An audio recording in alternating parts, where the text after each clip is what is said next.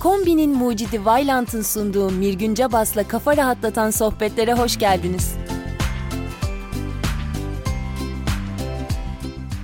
Salgın yüzünden evde pineklerken hepimiz fazlasıyla sıkıldık. Hatta ben hala sıkılıyorum. Çünkü bu kaydı salgın sırasında evde yapıyorum. O kadar sıkıldık ki sıkıntıdan Instagram kullanıcılarının yarısı en az bir kere canlı yayın yaptı. Daha da kötüsü Instagram'dakilerin diğer yarısı da sıkıntıdan bunları seyretti. Yemek tarifleri konfetiler gibi havalarda uçuştu. Herkesin içinden bir fırıncı çıktı. Kendi ekmeğini yapanlar yüzünden ekmek satışları %35 azalmış. Kız arkadaşım vakit geçirmek için eve kanaviçe seti sipariş etti. Siparişi bir an önce gelmiyor diye o kadar çok söylendi ki biri görse kanaviçe diye bir şeyin varlığını daha birkaç gün önce öğrendiğine inanmazdı. Çoğunluk vakit geçirmek için Netflix'i komple bitirdi ama niyeyse herkes birbirine aynı 3 diziyi önerdi. Ofisleri kapanınca evden çalışmaya başlayanların çoğu başlangıçta ciddi ciddi çalıştılar. Sonra işler azalınca herkes kendisiyle uğraşmaya başladı. Yanında uğraşacak biri olanlar kafayı ona taktı. Adliyelerin kapalı olmasına rağmen avukatlar bu dönemde kendilerine yapılan boşanma başvurularının arttığını söylediler. Herhalde şaka değildir. Geçen gün Twitter'da bir takım postlar gördüm. Bazı kadınlar ve adamlar eşlerinin evden yaptıkları iş toplantılarında ne kadar sinir bozucu tipler olduklarını fark etmişler. Kocalarının ya da karılarının kurumsal dille konuştukları zaman ne kadar itici olduklarına, tuhaf tuhaf laflar uydurduklarına tanık olmuşlar. Kurumsal dil saçmalıklarını bilirsiniz. Aynı sayfadayızlar, bunu hızlıca temize çekelimler, bunu masada bırakıp birkaç gün sonra dönelimler, aksiyon alalımlar. Özellikle kadınlara kocalarına karşı bir tiksinti gelmiş. Bunun da boşanmalar üzerinde etkisi olup olmayacağı merak ediliyor şimdi. Evden çıktığımızda hepimiz işimize gücümüze döneceğiz. Tabii dönülecek bir iş kalırsa. Biz iyimser olalım, kaldığımız yerden işe devam edeceğimizi umalım. Herhalde ofis çalışanları ofise karışık duygular içinde dönecekler.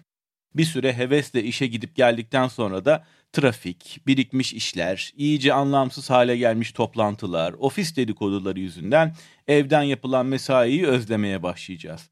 Hepimiz evden çalışırken daha verimliydik derken bulacağız kendimizi. Çünkü bazılarımız daha iyi çalışmayı öğrenmiş olacak, bazılarımızın da zamanla ilgili algıları değişecek. Hani şu bir şeyi alışkanlık haline getirmek için 21 gün aralıksız onu uygulama kuralı var ya, işte o süreyi evde yeni şeyleri öğrenmek için geçirmiş olacağız. Bunlardan biri de ekmek ya da kanaviçe yapmaksa diğeri de yeni zaman algımız olacak. Bu sürecin sonunda aramızdan evde geçirdiği zamanın ne kadar verimli olduğunu, çok çalıştığını söyleyenler de çıkacaktır. Sıkıntıdan patladığını söyleyenler de çıkacak tabii. Ya da çoğumuz her ikisini de deneyimlemiş olacağız. Çünkü evde ilk kez denediğimiz kıymalı pidenin pişmesini fırının önünde beklerken dakikalar sonsuzluk gibi uzayacak. Fırından çıkardığımız kıymalı pideyi yediğimiz anlarsa hızla geçecek. Çünkü mutluluk anları hızla geçer. Nerede olursak olalım. Albert Einstein bir New York Times muhabirine görelilik kuramını açıklarken hoş bir kızla beraber olduğunda 2 saat insana 2 dakika gibi gelir. Sıcak bir sobanın karşısında geçirdiğin 2 dakika ise insana 2 saat gibi gelir. İşte görelilik budur demişti. Göreliliği anlatmanın banal bir yolu olsa da doğru. Ama bizim zaman konusunda yaşadığımız yanılsamanın sebeplerini açıklamıyor. Bankada sıra bekliyorsak, cep telefonumuzun da şarjı bittiyse yapacağımız fazla bir şey yoktur. Çevremizdeki her türlü değişikliği izlemeye ve kaydetmeye başlarız. İnsanların içeri giriş çıkışları, numaratördeki sıranın değişmesi, veznedekilerin işlerini yapışı, güvenlik görevlisinin numara alanlara yardım edişi. Bu olaylar tek başlarına son derece sıradan ve önemsizdir ama bir araya geldiklerinde bizim hissettiğimiz zamanı oluştururlar. Ve bu zaman saatlerin gösterdiğinden daha uzun sürmüş gibidir. Çünkü saate bakmadığımız zamanlarda zamanı kıyaslama yoluyla algılarız. Bir şeyler olurken ne kadar vakit geçtiğinin hesabını kafamızda tutarız. Örneğin beklerken kullandığımız ölçüt nefes alışlarımız, parmaklarımızı çıtlatmamız, göz kırpma sayılarımızdır. Gerçek bekleme süremiz bu şekilde hesabını tuttuğumuz süreden uzunsa sabırsızlanırız. Daha kısa sürerse seviniriz. İç zamanımız hareket ve anıyla ölçülür. Ama eğer cep telefonumuzun şarjı doluysa bir de yeni indirdiğimiz dikkate dayalı bir oyun varsa işler değişir. Çünkü bilincimiz meşgulse geçen zaman hızlanır. Zamanın uzayıp kısaldığı başka ortamlar da vardır. Mesela gerilim yaşadığımız anlar. Böyle dönemlerde zaman algımız keskinleşir. Çünkü tatsız deneyimlerin hemen bitmesini isteriz. Acil durumlarda ya da felaket anlarında her şey yavaşlamış ve olaylar yavaş çekimde oluyormuş gibi gelir. Bu felaket anları çok basit bir şey de olabilir. Mesela bir bardak kırmızı şarabı beyaz bir örtüye devirmemiz gibi. O bardağın masaya değmesini, şarabın sıçrayarak etrafı kırmızıya boyamasını ağır gösterimde görür gibi izleriz. Beyinle ilgili meşhur Incognito kitabının yazarı David Eagleman'ın 1990'larda Teksas'ta bir algı ve eylem laboratuvarının müdürüyken yaptığı bir deney var. Eagleman, deneye katılan öğrencilerini 50 metre yüksekliğinde bir kuleden sırt üstü aşağı atmış. Atarken çocukları bağlamış tabii, bungee jumping gibi. Yoksa deneyin sonuçlarını ölçemezdi. Düşüş 3 saniye sürüyormuş. Öğrenciler düşüş sırasında her şeyi yavaşlamış hissettiklerini söylemişler. Kafalarında o tecrübeyi tekrar canlandırarak geçen süreyi tahmin etmeleri istendiğinde aslında 3 saniye olan düşüşü 4 ila 6 saniye olarak tahmin etmişler. İyi eğlendiğimiz zamanlarda da bunun tam tersini yaşarız. Böyle zamanlarda zamanın sinyallerine dikkat etmeyiz. Çevrede olan, zamanın geçişine dair kerteriz aldığımız şeyleri algımızı kapatırız. Yani bazı geceler eve geç gelip de eşinize süklüm püklüm arkadaşlarlaydık zamanın nasıl geçtiğini anlamamışız dediğiniz anların uzun açıklaması budur. Zamanın akışı ile ilgili çok sorulan bir soru daha vardır. Neden yaşlandıkça zaman daha hızlı geçer? Bu tabii yaşlılıkta sorulan bir soru. Yoksa kim nereden bilecek böyle olduğunu? Zaman dediğimiz şeyin bir başka ölçü birimi de bilginin miktarıdır. Zamanın akışı içinde ne kadar çok sinyal algılarsak bir zaman diliminin o kadar uzun olduğunu düşünürüz. Gençken yani aktifken, enerjimiz yüksek ve sağlıklıyken sokakta, iş hayatında, sosyal hayatın içinde daha fazla bulunuruz. Bu arada da sürekli yeni deneyimler yaşarız. Bu dönemimizde zamana ilişkin hatıralarımız sayısızdır ve ayrıntılıdır. Ama yıllar geçtikçe yeni deneyimler azalır, eskiden yenilik olarak yaşadığımız şeyler birer rutine dönüşür. Günler, haftalar sığlaşır, yılların içi boşalır. Tabii bu durumu bize bağlı. İlerleyen yaşlarda da yeni şeyleri deneyimlemeye devam ettikçe zaman da o kadar uzar. Mail cevaplayarak, Zoom'la toplantı yaparak ya da Instagram'dan gelen armutlu kek tarifini uygulayarak neyle olursa olsun karantinadayken vaktin nasıl geçtiğini anlamayanlar hatta zaman sıkıntısına düşenler de olabilir demiştim. Biraz da bu meseleye bakalım. Zamansızlık meselesine. Vaktimizin hiçbir şeye yetmemesine.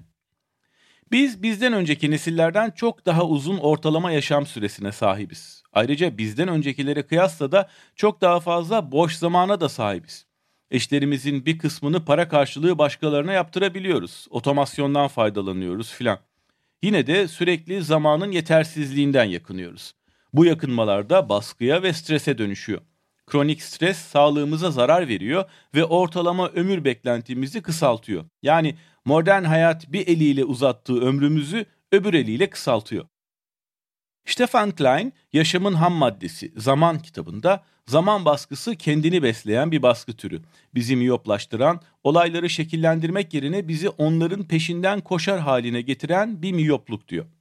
Zamansızlık sorunu teknik bir sorun değil. Yani zaman yönetimi teknikleriyle çözülecek bir şey değil. Çünkü zamanın yetmemesi dışsal zamandan çok bizim içsel zamanımızla yani bilincimizle ilgili bir durum. Yani mesele iç saatimizi dış saate uydurmakla ilgili. Bazılarımız bir toplantıdan diğerine, bir randevudan diğerine enerjik bir şekilde sekerken, her toplantıdan sonra sanki birisinin kanını emmiş vampirler gibi canlanırken, bazılarımız sürekli yaka paça, dağınık, oradan oraya sürükleniyormuş gibi tamamlarız günümüzü.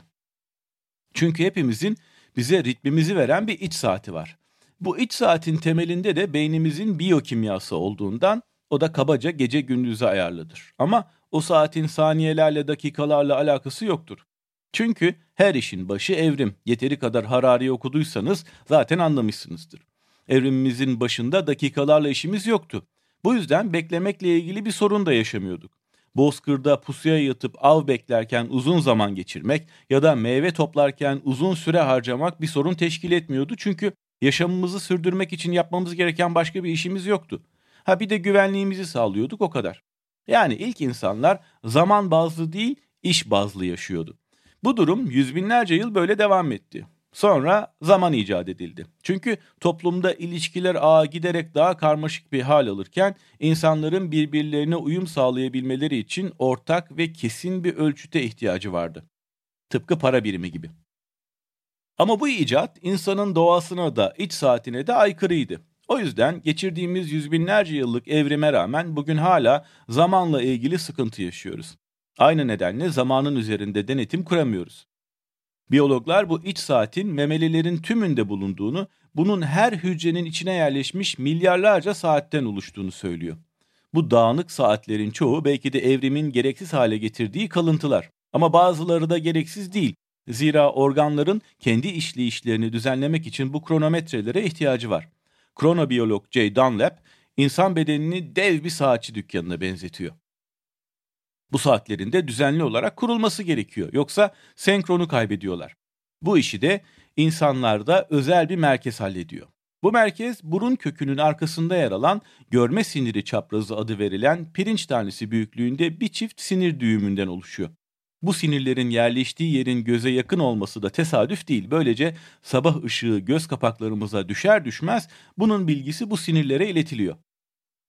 Bu merkez bir nedenle mesela tümör yüzünden zarar gördüğünde insanların günlük rutini alt üst oluyor. Uyku, yemek yeme, uyanma düzenlerinin sırası bozuluyor, rastgele hale geliyor. Yapmak istediğimiz her şeyin iç saatimize göre bir doğru zamanı var. Bu yüzden kişisel ritmine aykırı yaşayanlar birçok şey için aslında gerekenden daha fazla zamana ihtiyaç duyuyor. Bedenin kendi ritmine karşı savaşmak kazanamayacağın bir savaşa girmek demek. İç saatlerine aykırı yaşam sürdüklerinde insanların bedenleri ve ruhları zarar görür. Tabii çevrelerinin de hayatlarını zehir ederler. Sabahları hiç uyanamadığı halde işe gelmek zorunda kalan bir çalışma arkadaşını düşünün. Bu arada vardiyalı çalışanların uyku bozukluklarına, kalp dolaşım bozukluklarına ve iş kazalarına daha fazla maruz kaldıklarını biliyor muydunuz? Bir çalışanın gece vardiyasına fiziksel olarak uyum sağlaması iki hafta sürüyormuş. İki hafta sonra yine gündüz vardiyasına dönerse uyum için yine bir iki haftaya ihtiyacı oluyor. Bir de zamanı nerede nasıl harcadığımız konusu var. Zamana hakim olma gayreti kadar önemli bu da. Çoğumuz bir türlü huzur alanlarımıza çekilemediğimiz için mızmızlanırız. Zamanımızın çoğunu birinci tercihimiz olmayan bir yerde yani işte geçirdiğimiz için mutsuz oluruz. Ama bu durumu da sorgulatacak bir hikaye var elimizde. Olay 1990'lı yılların başlarında Amerika'da bir şirkette geçiyor. Şirketin adı kayıtlara Amerco rumuzuyla geçmiş. Bu şirket çalışanlarına zamanına göre ütopik sayılacak çalışma koşulları sağlamış. İsteyene kısmi çalışma, isteyene esnek çalışma saatleri, iş paylaşımı, evden çalışma, eğitim izni gibi özellikle anne babaların isteyeceği türden imkanlar tanımış. Ve bilin bakalım ne olmuş? Hemen hemen hiçbir çalışan bu modellere rağbet etmemiş. Çocuk sahibi çalışanların ancak %4'ü çalışma saatini azaltmış, evden çalışmayı tercih edenlerin oranı %1'de kalmış. Şirket çalışanlarına iş güvencesi vermesine rağmen bu imkanlardan neden kimsenin yararlanmadığını merak edip bir de sosyolog istihdam etmiş. Sosyolog Arlie Hochschild bu muammayı çözmek için şirkete yerleşmiş. Çalışanların 130'uyla mülakatlar yapmış ve nasıl çalışıp nasıl yaşadıklarını incelemiş. Aylarca çalıştıktan sonra da şu sonuca varmış. Çalışanların geleneksel aile ve şirket ilişkisi tersine dönmüş. Çalışanlar eşleri ve çocuklarıyla birlikte olmayı sürekli ve hızlı bir mücadele olarak görüyorlarmış. İş ise keyif alınan bir alana dönüşmüş. Çalışmaları onları tatmin ediyormuş ve birçoğu şirket içinde arkadaşlar edinmiş. Yaşamlarının huzur alanı aile değil şirket haline gelmiş. Evde kalıp bu ortamı çocukların gürültüsüyle ve evlilik kavgalarıyla değişmek de kimseye pek cazip görünmüyormuş. Bugün hepimize çok normal gelse de mesai saatlerinden sonra cep telefonlarımızdan iş mesajlarını ve iş maillerini cevaplama zorunluluğu 2000'lerin başında yeni bir olguydu.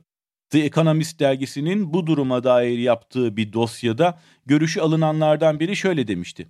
Acaba işimizi itiraf etmek istediğimizden daha fazla seviyor olabilir miyiz? Belki de BlackBerry'nin, o zamanlar BlackBerry vardı, iş dışında bizden çaldığı zaman aslında ciyaklayan çocuklardan ve homurdanan eşlerden kaçmamızın bir yoludur. Özel yaşamın kargaşası içinde bir huzur bölgesidir. Bir de buna bağımlı olduğumuza mı şaşıyorsunuz? Şimdi eğer salgın bittiyse evde kaldığınız süre boyunca elinizde cep telefonunuzla geçirdiğiniz günleri hatırlayın. Salgın devam ediyorsa ve hala evdeyseniz de elinizdeki cep telefonunu yavaşça yanınıza bırakıp iş yerinizi gerçekte ne kadar özlediğinizi kendinize bir itiraf edin. Kombinin mucidi Vailant'ın sunduğu Mirgün Cabas'la kafa rahatlatan sohbetlerin bir sonraki bölümünde görüşmek üzere.